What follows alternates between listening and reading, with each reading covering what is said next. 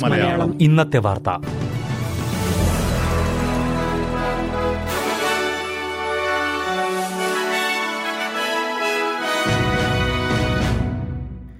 നമസ്കാരം. S B S Malayalam ഇന്നത്തെ വാർത്തയിലേക്ക് സ്വാഗതം. ഇന്ന് രണ്ടായിരത്തി ഇരുപത്തിമൂന്ന് സെപ്റ്റംബർ എട്ട് വെള്ളിയാഴ്ച. വാർത്തകൾ വായിക്കുന്നത് റിന്റോ ആന്റണി. രാജ്യത്തെ ഏറ്റവും വലിയ സൂപ്പർ ഫണ്ടായ ഓസ്ട്രേലിയൻ സൂപ്പറിനെതിരെ കോർപ്പറേറ്റ് റെഗുലേറ്റർ കമ്മീഷൻ നടപടിക്കൊരുങ്ങുന്നു. ഒന്നിലധികം അക്കൗണ്ടുകളുള്ള അംഗങ്ങളെ തിരിച്ചറിയുന്നതിനും ആ അക്കൗണ്ടുകൾ ലയിപ്പിക്കുന്നതിനും ഓസ്ട്രേലിയൻ സൂപ്പർ വീഴ്ച വരുത്തിയ സാഹചര്യത്തിലാണ് നടപടി.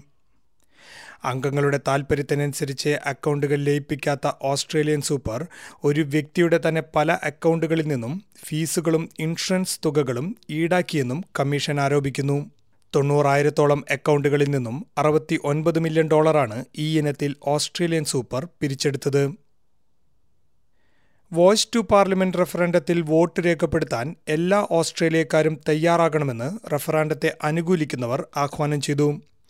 ആക്ടിംഗ് പ്രധാനമന്ത്രി റിച്ചാർഡ് മാർലസ് സിഡ്നിയിലും ഗ്രീൻസ് നേതാവ് ആദം ബാൻഡ് അസിസ്റ്റന്റ് ഹെൽത്ത് മിനിസ്റ്ററായ ഗഡ് കെർണിക്കൊപ്പം മെൽബണിലും ഇന്ന് പ്രചാരണം നടത്തി. മുപ്പത്തി അയ്യായിരത്തോളം സന്നദ്ധ പ്രവർത്തകർ പൊതുജനങ്ങളോട് നേരിട്ട് സംസാരിക്കുമെന്ന് എസ് ഇരുപത്തിമൂന്ന് ക്യാമ്പയിൻ വക്താവ് ക്ലോയി വൈറ്റൺ പറഞ്ഞു. എന്നാൽ ഇത് ഓസ്ട്രേലിയക്കാർക്കുമേൽ സ്വന്തം രാജ്യത്ത് നിയന്ത്രണങ്ങൾ അടിച്ചേൽപ്പിക്കുന്നതിലേക്ക് നയിച്ചേക്കാമെന്ന് മുൻ പ്രധാനമന്ത്രി ടോണി ആബട്ട് കുറ്റപ്പെടുത്തി. കൈവരിച്ച നേട്ടങ്ങളെക്കാൾ കഴിഞ്ഞ കാലത്തെ തെറ്റുകളെക്കുറിച്ച് മാത്രമാണ് സംസാരിക്കുന്നതെന്നും അദ്ദേഹം കൂട്ടിച്ചേർത്തു. കോമൺവെൽത്ത് ഗെയിംസ് നടത്തുന്നതിൽ നിന്നും വിക്ടോറിയ പിന്മാറിയ ശേഷം മറ്റ് സംസ്ഥാനങ്ങളോട് ഇതുവരെ ചർച്ച നടത്തിയിട്ടില്ലെന്ന് ഓസ്ട്രേലിയൻ കോമൺവെൽത്ത് ഗെയിംസിന്റെ തലവൻ ക്രയാക് ഫിലിപ്സ് പറഞ്ഞു.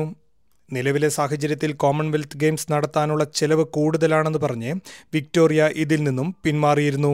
വിക്ടോറിയൻ ഗവൺമെന്റിന്റെ ഈ തീരുമാനത്തെക്കുറിച്ചുള്ള പാർലമെന്ററി സമിതിയുടെ അന്വേഷണത്തിന് മുന്നിൽ ഹാജരാകാനിരിക്കെയാണ് ക്രയാക് ഫിലിപ്സ് ഇത് വെളിപ്പെടുത്തിയത്.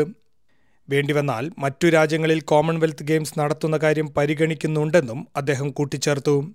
രണ്ടായിരത്തി ഇരുപത്തിയാറിലാണ് വിക്ടോറിയയിൽ കോമൺവെൽത്ത് ഗെയിംസ് നടത്താനിരുന്നത്. ലിബറൽ സെനറ്റർ മരിസ് പെയിൻ ദേശീയ രാഷ്ട്രീയത്തിൽ നിന്ന് വിരമിക്കുമെന്ന് പ്രഖ്യാപിച്ചു. സെപ്റ്റംബർ അവസാനത്തോടെ പാർലമെന്റ് വിടുമെന്നാണ് സെനറ്റർ പെയിൻ വെളിപ്പെടുത്തിയത്.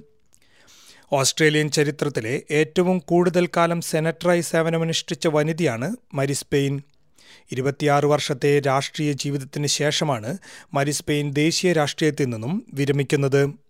സെനറ്റർ പെയിന്റെ സംഭാവനയ്ക്കും സേവനങ്ങൾക്കും പ്രതിപക്ഷ സെനറ്റ് നേതാവ് സൈമൺ ബർമിംഗ്ഹാം നന്ദി പറഞ്ഞു. ജി ഇരുപത് ഉച്ചകോടിയിൽ പങ്കെടുക്കാനായി ഓസ്ട്രേലിയൻ പ്രധാനമന്ത്രി ആന്റണി അൽബനീസി ഇന്ത്യയിലെത്തും. നാളെയും മറ്റന്നാളുമാണ് ഉച്ചകോടി നടക്കുന്നത്. ഇന്ത്യ ജി ട്വന്റി അധ്യക്ഷസ്ഥാനം ഏറ്റെടുത്തതിനു ശേഷമുള്ള ആദ്യ ഉച്ചകോടിയാണിത്. വികസിത രാജ്യങ്ങളും വികസ്വര രാജ്യങ്ങളും തമ്മിലുള്ള ബന്ധം ശക്തിപ്പെടുത്താൻ ഉദ്ദേശിച്ചിട്ടുള്ള ഈ ഉച്ചകോടിയിൽ കാലാവസ്ഥാ വ്യതിയാനം പ്രധാന ചർച്ചാ വിഷയമാകും. ഇതോടെ ഇന്നത്തെ വാർത്തകൾ സമാപിക്കുന്നു. ഇനി കൂടുതൽ വാർത്തകൾ വിശേഷങ്ങളുമായി ഞായർ വൈകുന്നേരം ആറു മണിക്ക് വീണ്ടും വരാം. ഇന്നത്തെ വാർത്തകൾ വായിച്ചത് റിന്റോ ആന്റണി. മലയാളം. ഇന്നത്തെ വാർത്ത.